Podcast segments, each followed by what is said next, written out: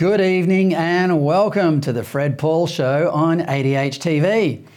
Well, as they disembarked from their private jets and buses into air conditioned conference rooms, do any of the 35,000 delegates at COP27 in Egypt really, deep down, think that what they discuss at the conference will actually change the weather on Earth in 5, 10, or 20 years' time?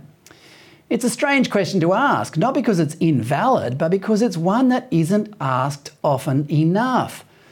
Somehow, in our lifetime, a consensus has emerged that human behaviour is changing the weather and that if we alter our behaviour, the planet's weather will change accordingly. You have to go back to pagan times to find another society that believed it could do that, which is itself, in itself, disturbing enough. It's arguable that the answer to the question is an emphatic no. The delegates don't believe that anything they achieve at COP27 will alter the weather on our planet. If they did, their own behaviour wouldn't be so contradictory. Almost everything they discuss at COP27 is intended to limit the type of activities that got them there in the first place. If they really cared about minimising their own impact on the planet, then they would have conducted the whole thing by Zoom. Here is former US Vice President Al Gore and one of the frequent flyers of the climate catastrophe class explaining it. We have a credibility problem, all of us. we're talking and we're starting to act, but we're not doing enough. It is a choice to continue this pattern of destructive behavior. It's a choice, all right, Al. Here is British commentator Neil Oliver thoroughly eviscerating Al Gore's sanctimony on GB News last week. In 2006, Al Gore launched his film An Inconvenient Truth about the imminent end of civilization due to man made global warming. The real inconvenient truth is that Gore's predictions from a movie that netted $50 million at the box office have not come to pass. The prophet of doom, now worth $300 million, who said we could all help save the world by changing our lifestyles, has a $2.5 million home in Nashville with an annual energy bill of $30,000.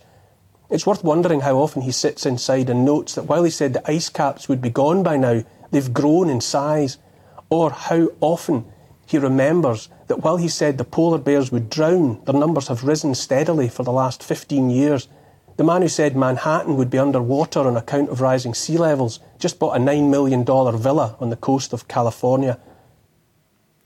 Neil Oliver's trademark is to poetically articulate the almost unprecedented power being accumulated by a cabal of borderline satanic globalists who are hell bent on world domination regardless of whatever democratic institutions they trample, let alone the hopes and aspirations of the citizens those democracies represent. But even Oliver's morbid shtick is more uplifting than these climate catastrophists trying to conceal their true intentions. Here's UN boss Antonio Guterres. We are on a highway to climate hell with our foot still on the accelerator. Lighten up, Tony, old son. This is a highway to hell.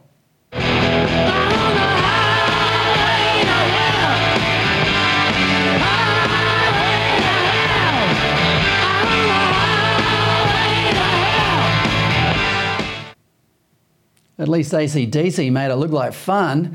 The ABC crossed this morning to Pat Conroy, who was in COP, at COP27 as the Australian Minister for International Development and the Pacific, and asked him why Prime Minister Anthony Albanese wasn't there. More than 100 world leaders, heads of state there, as you say, for a very important meeting. Uh, UK Prime Minister Rishi Sunak, French President Emmanuel Macron, Joe Biden is going to attend after the midterms. Where's our Prime Minister? Well, our Prime Minister's made it very clear that he's got a series of international engagements over the next three weeks, including uh, the G20, the East well, Asian so, so have Summit, these other world and, leaders. uh, so have some of the and- world leaders I just mentioned. Well, uh, well, uh, for example, uh, I met with Henry Puna uh, today, who's the Secretary General of the Pacific Islands Forum, and he said publicly that he understood while why Mr Albanese uh, couldn't make it here. Being accountable to Parliament is very important. what a quaint concept, being accountable to Parliament. Although to Conroy, it was more of an afterthought. He knows the main game at these conferences is to arrive with the biggest sting on your own citizens, and he proudly put Australia up there with the best of them. Uh, and that's why Australia is the first country since the Glasgow COP last year to increase our ambition. Uh, as a result of the federal election, we have increased our medium term target very significantly. We've committed to net zero emissions by 2050 and 82% renewable energy by 2030 as well. Notice he's not concerned with how many jobs this is going to cost, how much debt it will put us in, or even whether it will plunge the whole nation into an energy crisis like the one Europe is currently experiencing because windmills and solar panels will never replace coal and gas. Of course, Conroy was there because he's the Minister for International Development and the Pacific, as if they get a vote in our elections. They don't even need one. Our politicians just bend over and let them shake us down for millions in compensation for their islands sinking as a result of global warming, neither of which is actually happening. Meanwhile, they're also cozying up to our strategic rival, China. Those Pacific leaders know an easy scam when they see one. The mugs in this caper are you and I, who are simply footing the bill and watching our once prosperous nation's economy disappear down the drain. And here's further proof that these carpetbaggers don't believe anything they do in Egypt will make a skerrick of difference to the climate. Climate Change Minister Chris Bowen and his mates from the Pacific Islands jointly applied to host COP31, which will be held in 2026. It's a bit like pitching to host the Olympics, but with only one event the triple backflip into a swimming pool filled with cash. Bowen said, quote, in hosting Australia and Pacific countries would profile the impact of climate change on the region. So the impact of climate change will still be around even as the private jets touch down in, if all things go to plan, Sydney in four years' time for the 31st edition of this climate controlling conference. Who knew this annual event would be so ineffective? Well, the answer to that is you and I knew, but we just keep paying for it. Well, the key political message of our times is this when your policies turn out to be bad for the voters, it's probably a good time to change your policies. To be fair to the current generation of politicians, this has always been a fundamental principle of democracy. It's just that this generation seems oddly determined not to heed it. We are watching it pan out in the United States right now as Democrats refuse to concede they have wrought anything but carnage on the US economy and social fabric, and will today reap the rewards for that by probably losing both houses of Congress. The phenomenon is coming across the Pacific, bound for Australia, when the cost of Prime Minister Anthony Albanese's suicidal net zero targets hits swathes of voters sometime during his first term. If he doesn't pivot then, his time at the highest office might be shorter than Joe Biden's. But first, this democratic reckoning is making a stopover in New Zealand, where the ruling Labor Party is reeling from some bad polling as a result of rampant inflation, high mortgage rates, and a government led by a woman with a messiah complex. Otherwise, dismiss anything else. We will continue to be your single source of truth. We will provide information frequently. We will share everything we can, uh, everything you are, else you see, um, a grain of salt. Uh, and so I really ask people to focus on that. When you see those messages, remember that unless you hear it from us, um, it is not the truth. Well, why would a government that is the sole source of truth need to change? The deputy leader of the ruling Labor Party, Kelvin Davis, said yesterday that despite increasing criticism from voters about the party's pernicious climate change policies and the lowest polls since taking government five years ago, quote, we cannot, we must not waver, unquote. Yeah, good luck with that one, mate. Elections are due by January 2024 to find out if Labor has a chance or if New Zealanders are finally going to wake up from their woke nightmare. Let's get in Oliver Hartwich of the conservative think tank, the New Zealand Initiative. Oliver, welcome. Great to be with you. First, Oliver, I'd like you to listen to this grab of Jacinda Ardern addressing the Labor conference in Auckland on the weekend. 66,000 children have been lifted out of poverty, and all nine measures of child poverty in this country are in decline. Despite the biggest economic shock since the Great Depression, the New Zealand economy is bigger now than before COVID, 4.8% bigger. That is because of good economic management. Well, there are two claims here, Oliver, that she has made both children and the economy better off through her good pol- political management. These things are difficult to quantify, but what's your feeling about them? Is Jacinda speaking the truth here? Well, the Labour Party is making all sorts of claims these days. Just last week, the Labour Party issued a list of 100 things that they have allegedly achieved. The only thing missing from the list was the better weather in Wellington. So, not all of these were actual achievements.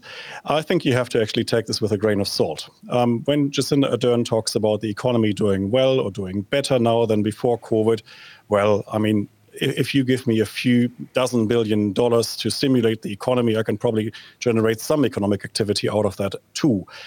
The other thing is actually to say that a lot of the demographic factors and uh, social factors uh, that we can see are not really working in Jacinda Ardern's favor. So she mentioned child poverty. Yes, on some measures, child poverty is improving. On other measures, we now have five times the number of people sleeping in cars than we had um, in 2017 when Jacinda Ardern took over we also see that there is a rising bill for emergency accommodation. So she hasn't actually fixed the housing market. It was one of the promises, of course, she made in 2017 that she wanted to really alleviate poverty and homelessness and build 100,000 homes. Well, we know what happened to that promise. She didn't get anything done. And on some measures, the country has really gone backwards. Yeah, you mentioned homelessness. She's quite famous for failing in that department because it was one of her key policies upon being elected in the first place. What has uh, uh, what other effects have it have there been on ordinary New Zealanders as a result of Labor's four years in power?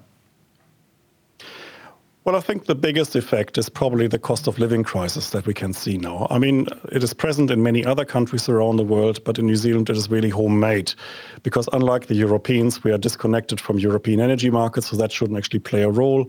We are also a net food exporter, so in a world of rising food prices, actually, this should probably benefit New Zealand, at least through terms of trade.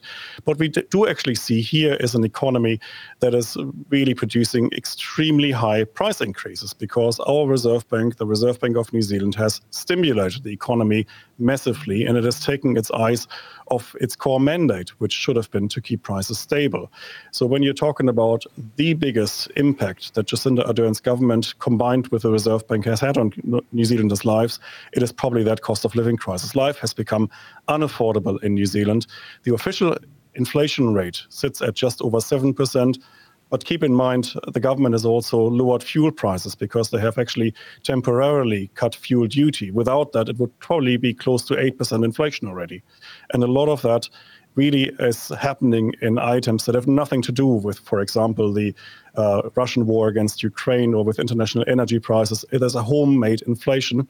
And ironically, and really to add insult uh, to injury, this government today reappointed the Reserve Bank governor for another five years. So you miss your target, not just by a little, but really by several percentage points, and you get another term for five years on an $880,000 annual salary. So that's roughly what's happening in New Zealand. Good work if you can get it, $880,000. Let, let's just look into the uh, Reserve Bank governor for a second. His name's Adrian Orr. He appeared before a parliamentary committee last week and he blamed the country's inflation rate. At the time was 6% if I'm not mistaken, but is now creeping up to around 8. He blamed it on Ukraine, but you say it was actually caused by the Reserve Bank, is that right? That's right. He appeared before Parliament last week, and the story, the potted history, if you like, of inflation in New Zealand, according to the Reserve Bank governor, is that everything was fine, we had everything under control, and then Putin invaded Ukraine and things started to get out of control, and now we've got inflation. Uh, that's a very nice story, except it's a Russian fairy tale. It's not true, because even at the time of, of um, the beginning of the war in February this year, inflation was already running above 6% if you exclude all the items that have to do with the war. And it hasn't improved since. So Governor Orr was really telling us a fairy tale. It's been debunked in the meantime by former Reserve Bank economists. Um, Michael Reddell, one of them, one of our most prominent bloggers you find in New Zealand, calculated that even if you take all the items out that have anything to do with Putin's war against Ukraine, you would still end up with about 6% inflation. So it's really a homemade thing. The other thing you can do, and I did that myself actually for my column in the Australian today, I had a look at the so called Taylor rule. So in economics, we can calculate what central banks should do, where they should set the cash rate to achieve a uh, target of inflation. And according to that, actually, the Reserve Bank should have set interest rates up much higher, starting in 2021, when they still kept interest rates close to zero and still p- pumped in a lot of liquidity into the New Zealand economy. So if you take all of that together, the story is very clear. We've got a Reserve Bank that has created inflation. It is nobody else's fault but the Reserve Bank of New Zealand. And that's why we have inflation in this country and for the Reserve Bank governor now to wash his hands of any responsibility, say, oh, I was only Putin and I did my job, it's a bit too cute. Yeah, well, pumping money into the economy and artificially low cash rate, that's a recipe for disaster, isn't it? It is a recipe for disaster. And by the way, not just for the normal cost of living measures that we look at, it's also a disaster for the housing market.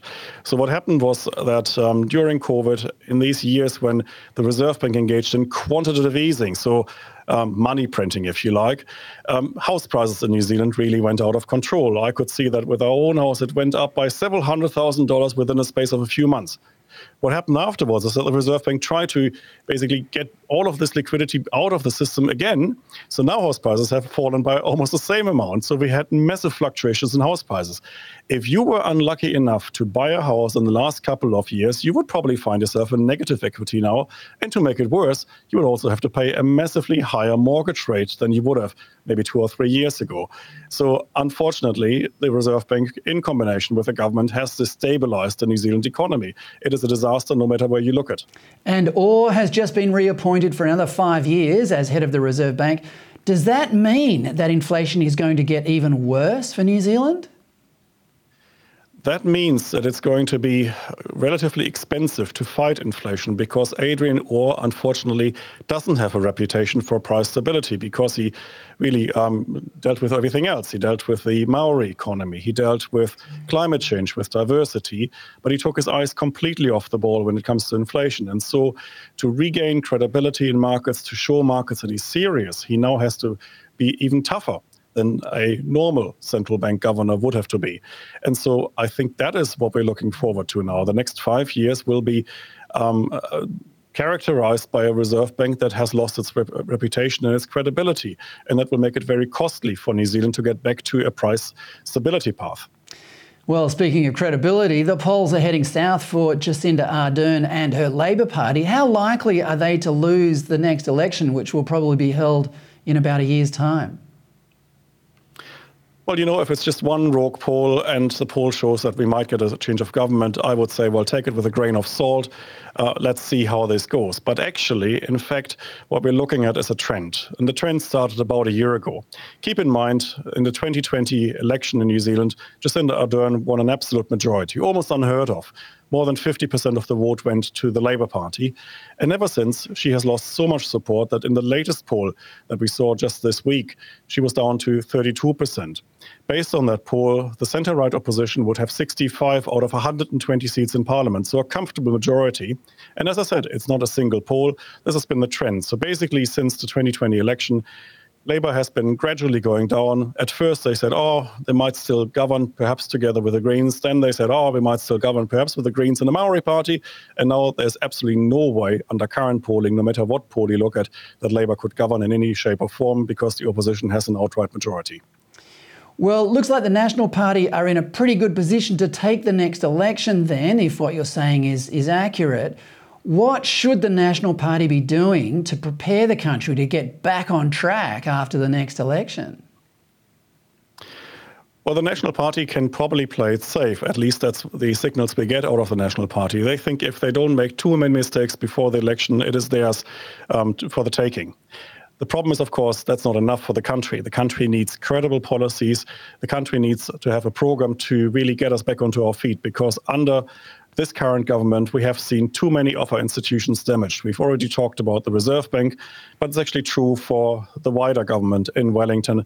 We need serious reforms in practically every single area of public policy, starting with education. We need reform, reforms at the Treasury. We need a different uh, leadership for the Productivity Commission. We need uh, changes at Immigration New Zealand, at the Ministry for Business, Innovation and Employment. You basically go through all our government departments in Wellington and they need a reset. And that's what the opposition now needs to think about. How do we get a reset done when the public service actually seems to be so wedded to the current political setup? That's it. So for national and yeah, go on, yes, go on. And go for on. the ACT party, we've got two opposition parties. We shouldn't forget ACT.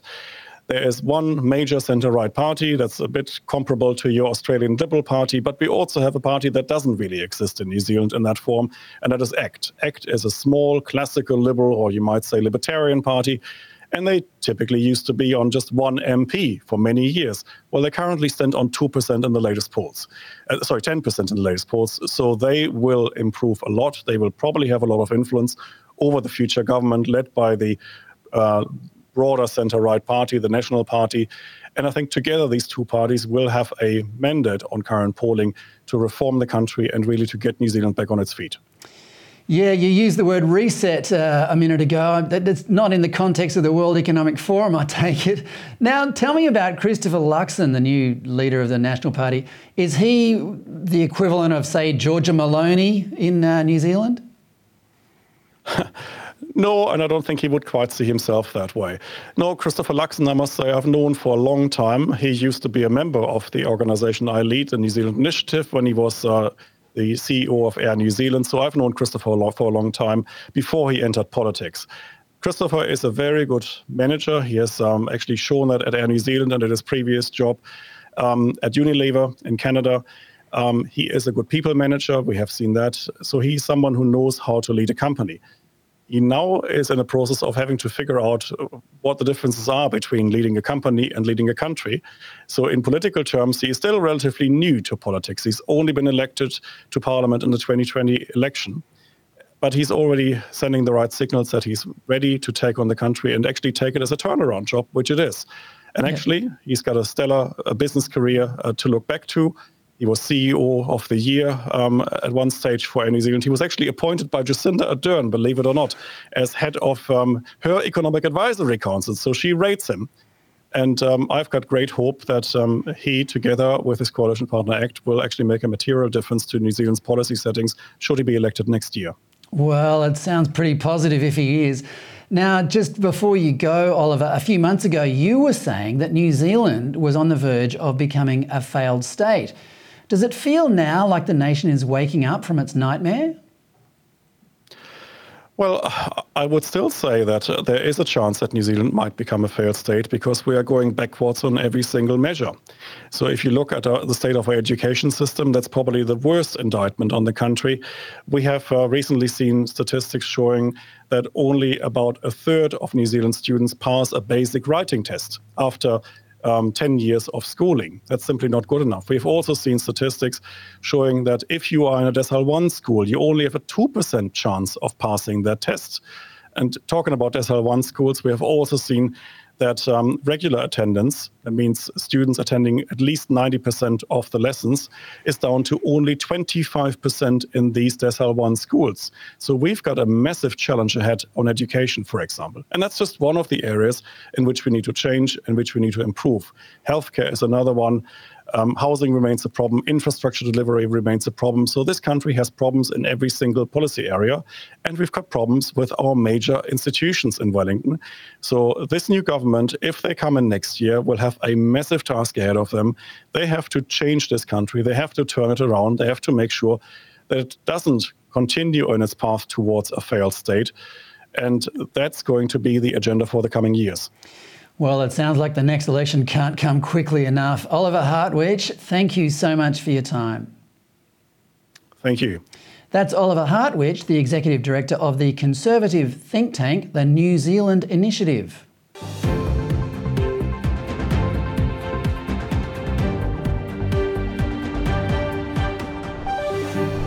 You're probably aware that wokeness is almost always accompanied by misery.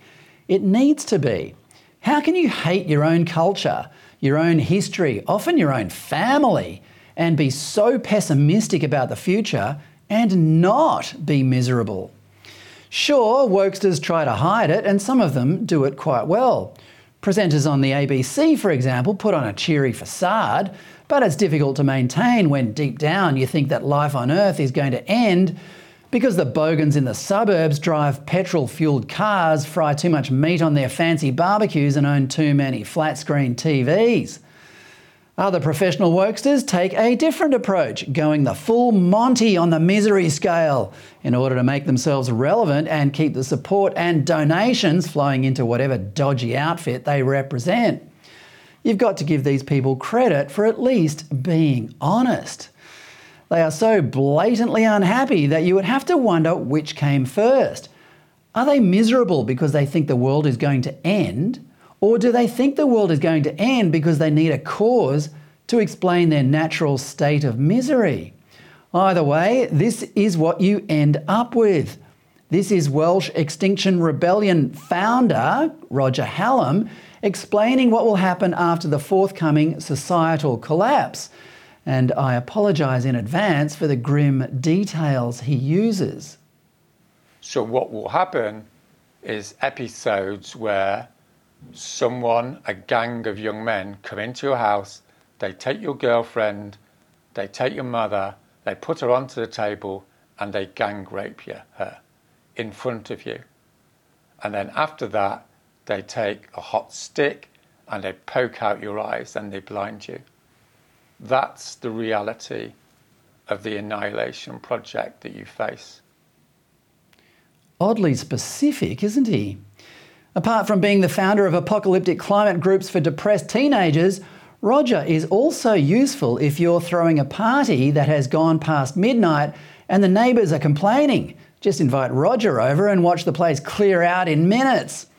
Jolly Roger's latest project is Just Stop Oil, whose acolytes have been making fools of themselves lately by gluing their hands to famous artworks, screeching out some apocalyptic prediction, and then politely waiting for a security guard to gently unglue them so they can be given a slap on the wrist by a magistrate. Curiously, it's his minions who normally go through these legal processes but on the weekend, the cops went looking for him instead. The Sun newspaper in London bragged it had infiltrated the Just Stop Oil group and tipped the cops off that they were planning to disrupt traffic around London every day from now until Christmas. The cops went looking for him at his flat in posh South Kensington. He wasn't in, so they used a battering ram to open the door and took away a laptop, among other evidence. Whether they were interested in the laptop's contents or just wanted to prove that Hallam is a hypocrite who uses products made from oil was not reported. With a bit of luck, however, Hallam's apocalyptic predictions might finally be coming true, at least for him.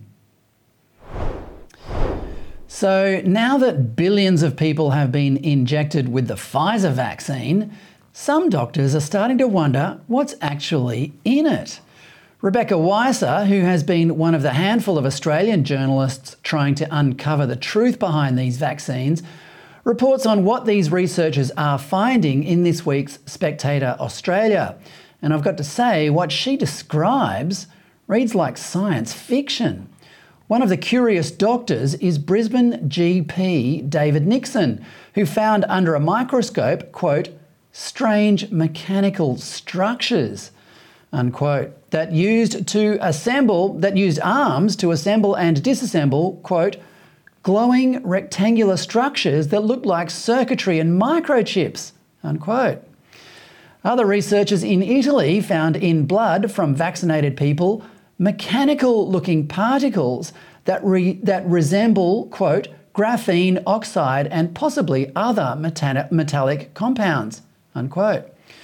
Weisser then writes that the Italian researchers believe the damaged blood is contributing to post vaccine coagulation disorders, which in turn contribute to increased malignancies, while graphene family materials are associated with oxidative stress, DNA damage, inflammation, and damage to those parts of the immune system that suppress tumours. She finally reports that vaccinated people are more, not less, likely to die from COVID than the unvaccinated. It is an astonishing piece, and I highly recommend picking up a copy of the magazine to read it if you haven't already. Let's bring in the Spectator Australia's online editor, Alexandra Marshall, to discuss it. Alexandra, welcome. Thank you for having me, Fred. Now, Alexandra, you say this piece has gone viral. Where has it been picked up? So, this piece by Rebecca Weisser has been picked up on Twitter, which we all know has been suppressing content about vaccines and COVID for a long time. And now that it has been freed, as Elon Musk says, people are now able to start discussing some of the medical ramifications of COVID vaccines.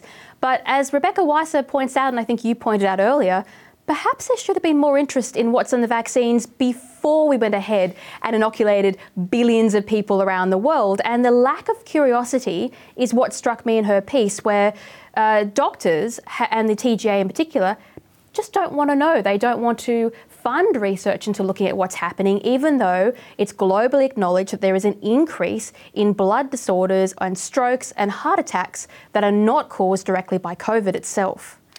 Well, it looks like we're seeing the result of the freeing of Twitter already, do you think? Absolutely. I mean, the shadow banning that went on in regards to conservative writers, libertarian writers, and indeed medical doctors who dissented from the, you know, big state approved message are finally allowed to speak. And this is bad. I mean, you saw straight away that Pfizer, for instance, has pulled its enormous amount of marketing money from Twitter.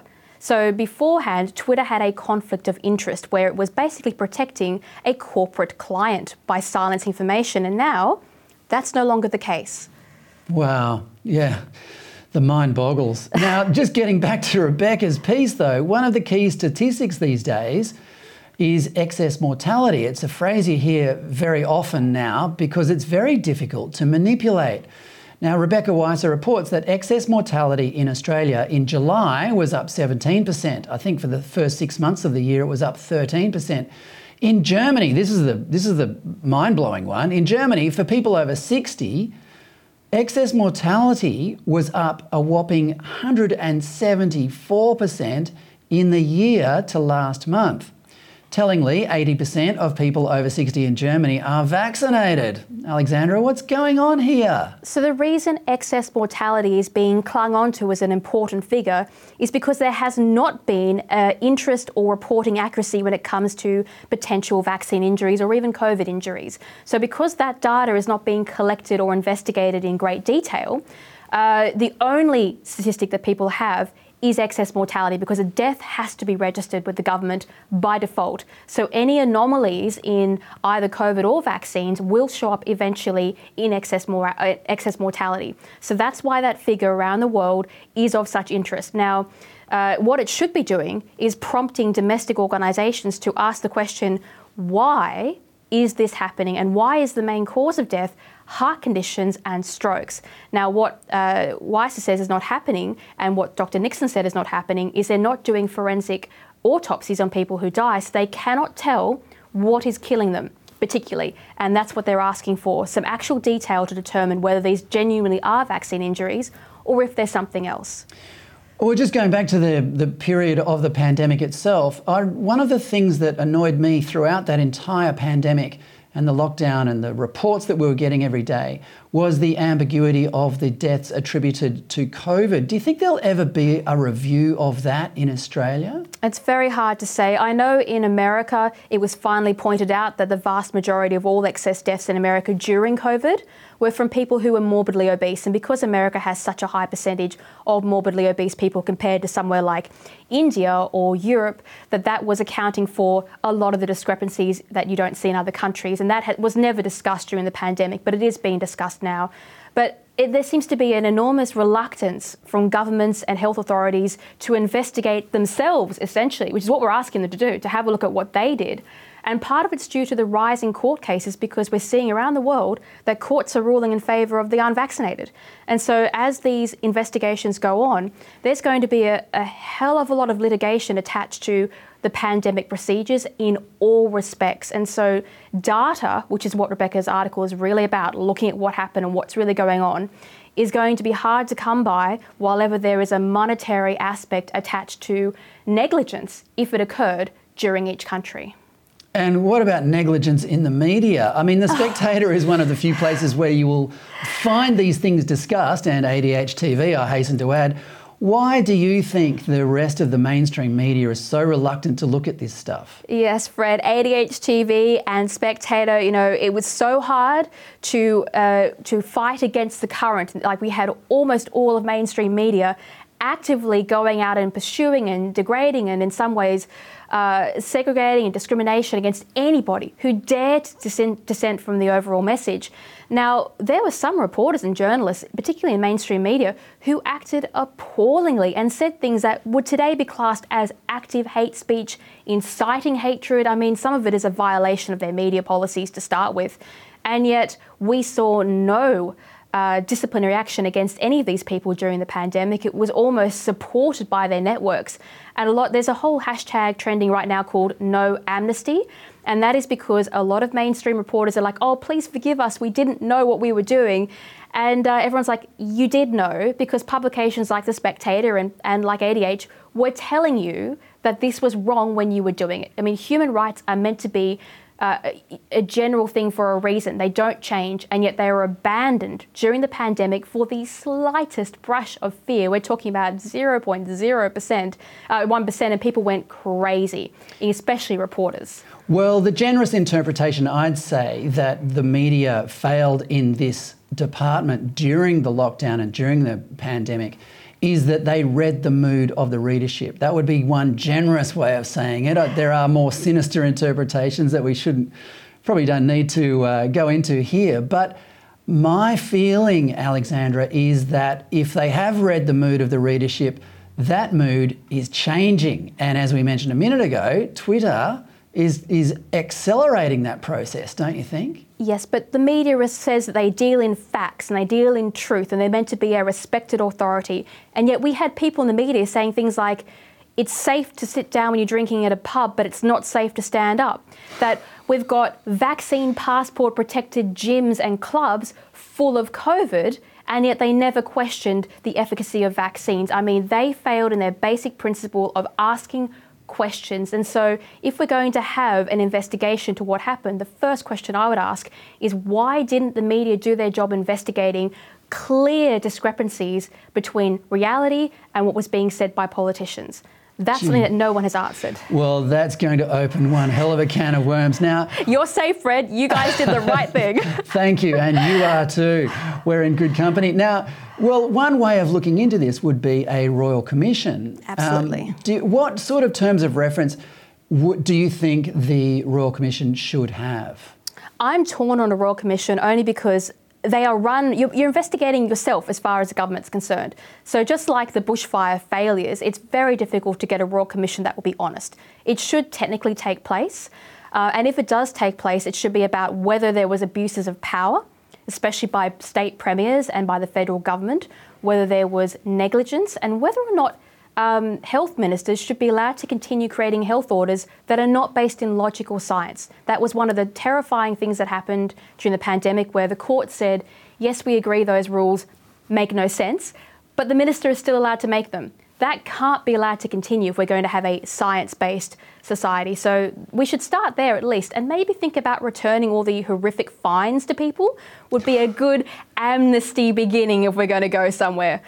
Yeah, I like this talk about an amnesty. I think an expression of remorse might be a good place to start. Yeah, I'm sorry would be a good start. Yeah, yeah. Anyway, let's talk about Swedish activist uh, Greta Thunberg, who has pivoted from being the figurehead for school strikers to become a full blown anti capitalist.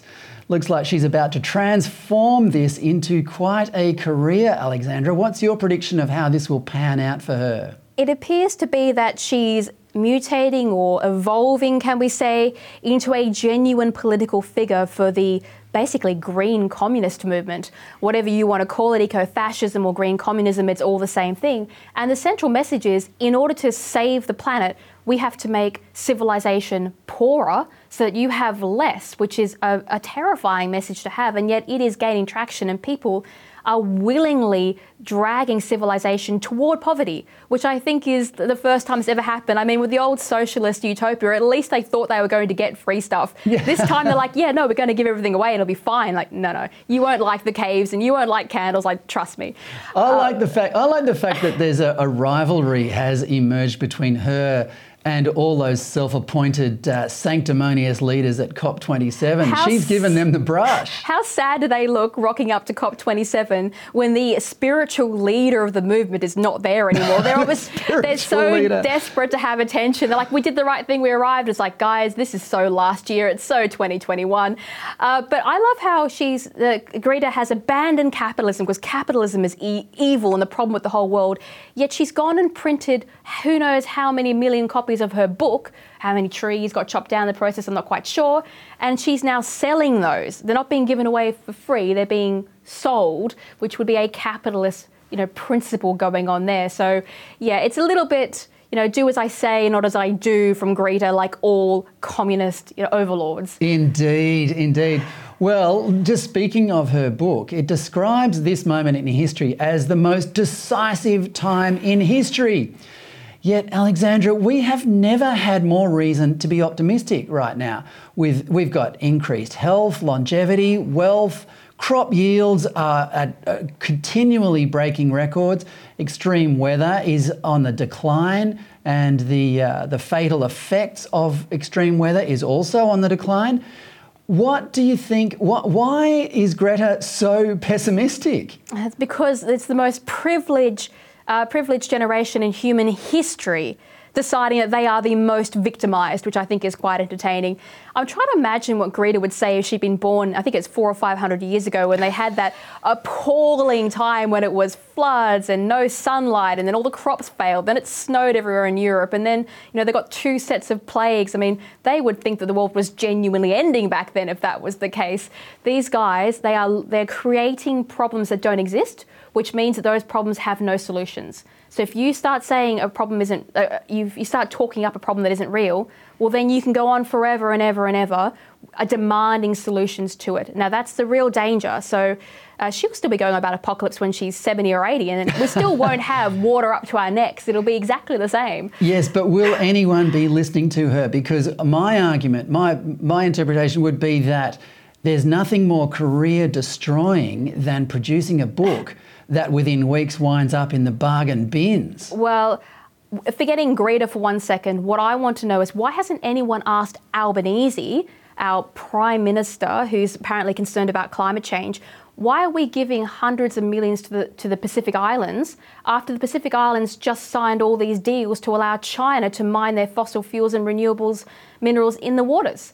I mean, surely signing deals with the world's biggest emitter, which is China, for fossil fuel mining is a contradiction to please save us, the water is rising. I mean, he has never answered a genuine question on this topic, and I doubt that any journalist is going to ask it. I think what you've just pointed out is exposing this climate scam for what it is. It's all strategic geopolitical strategy. It's paternalistic. It? It's this idea of oh, the Pacific Islands can't help themselves, so the West must help them. And meanwhile, the Pacific Islands are literally doing deals with China under the table, letting them build military bases. We are being played like fools, and Albanese and Labor have to leave this whole hug it out mentality and just throw money into nowhere because Australia needs its money right now. We have a financial crisis and an idiot regime which is being played with basically 101 ideology. Yep, well said. Now, just before you go, let me quote from your latest piece on the Spectator website. We have taught children to seek personal achievement through shallow and public portrayals of virtue or activism, and that involves little more than taking a heavily filtered photograph.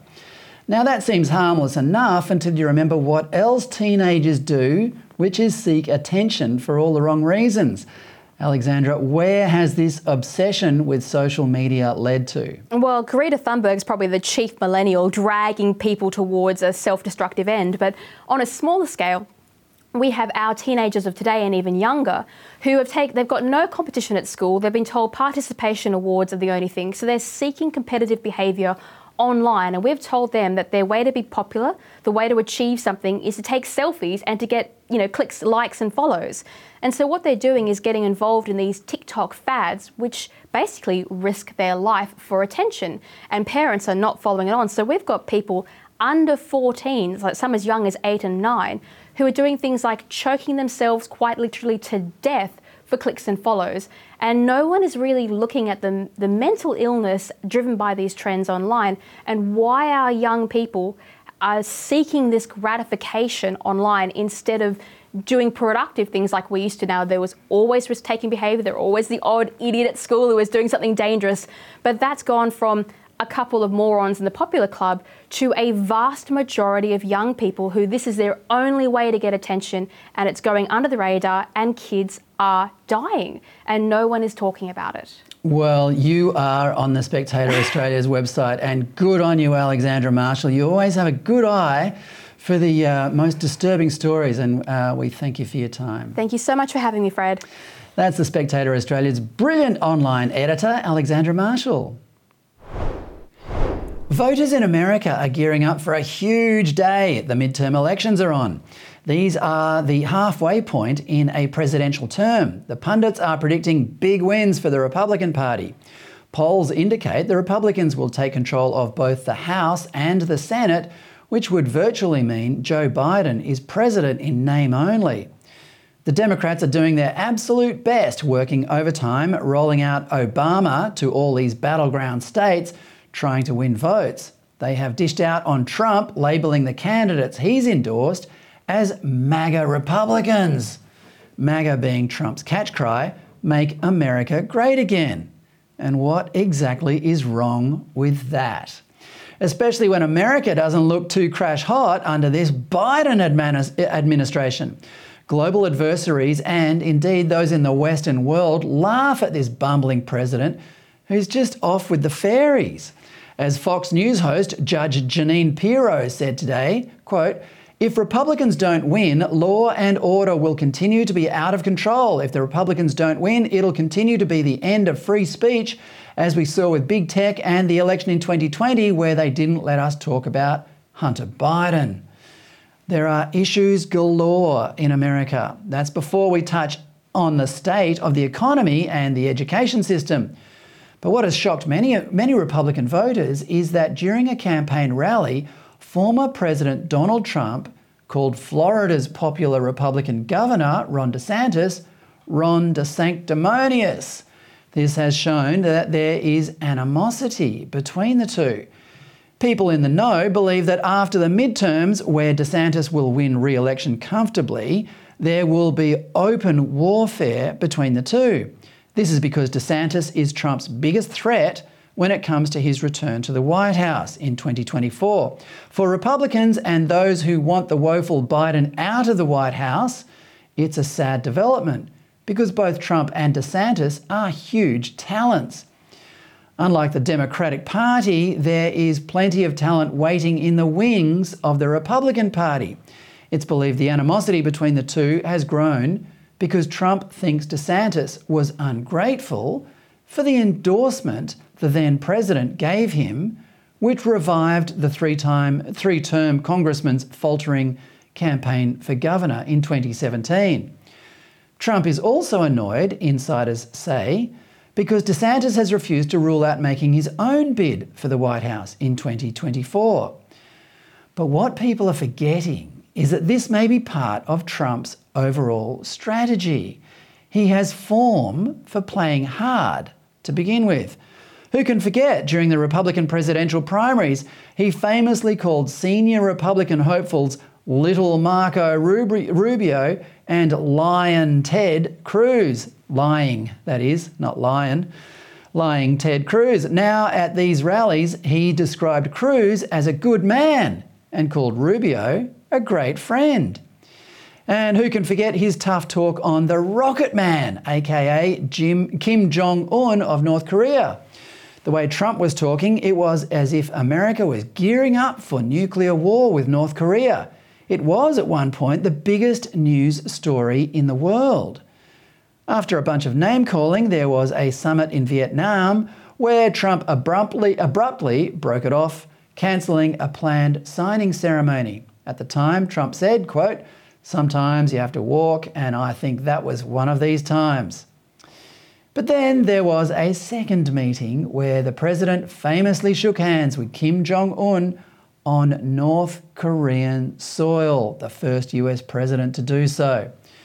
Trump then announced that nuclear talks would resume, and the two countries were designating teams of officials to take the lead. He even invited Kim, who rarely leaves the country, to visit him at the White House. All I'm saying is playing hardball seems to be a Trump tactic.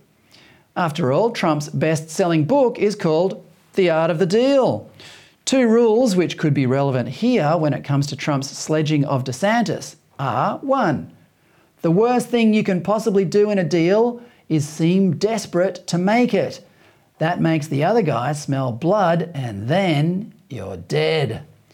And two, when people treat me badly or unfairly or try to take advantage of me, my general attitude all my life has been to fight back very hard. Well, maybe right now we are witnessing the art of the deal. And just before I go, the ABC is at it again. There is no doubt the national broadcaster is the gift that keeps on giving. Last night, when I was watching the ABC News, I had to laugh when the newsreader in her bulletin said, Italy's far right new government. This was in a news bulletin about the influx of illegal migrants in Italy and the fact that Giorgia Meloni's newly elected government is deciding to do something about it. Shock horror! By the way, it's hardly a surprise because Meloni did campaign hard on reversing the collapse of Italy's border control. But when it comes to the ABC, which we fund, you have to love how out of touch their presenters and producers are. Too many halloumi and quinoa salads in Ultimo, I'd say. How is Giorgia Meloni's government a far right government? Italy's first female prime minister was a capable minister in the Berlusconi government a decade ago. In 2012, she founded the Brothers of Italy, a name she took from the Italian anthem. How shocking! And do you want to hear why media outlets like the ABC are labelling her far right? Well, it's because she supports Christianity, wants more police on the streets tackling crime, wants cost of living relief, control over illegal immigration, lower taxes, and a reassertion of a traditional Italian identity, which means more independence from the European Union. And she plans to tackle the country's energy crisis by increasing the supply of fossil fuels and nuclear power. How far right is that? News bulletins like the one I watched last night prove that the ABC isn't the bastion of diversity it purports to be. Rather, it is naive about anything but left green politics. When will voters wake up and demand the government stop funding a bunch of supercilious inner city ideologues? Even worse, the coalition was in power for nearly a decade and didn't make a dent in this increasingly partisan left leaning media organisation. Well, that's all from me. Thanks for watching. If you're in Sydney, there's an event on tomorrow that you might be interested in. It is the 23rd National Conference of Australians for Constitutional Monarchy in the city, hosted by my friend and colleague, David Flint. There will be a live interview with John Howard, an address by author Lieutenant Colonel Peter O'Brien, and prepared video contributions from former Prime Minister Tony Abbott and myself.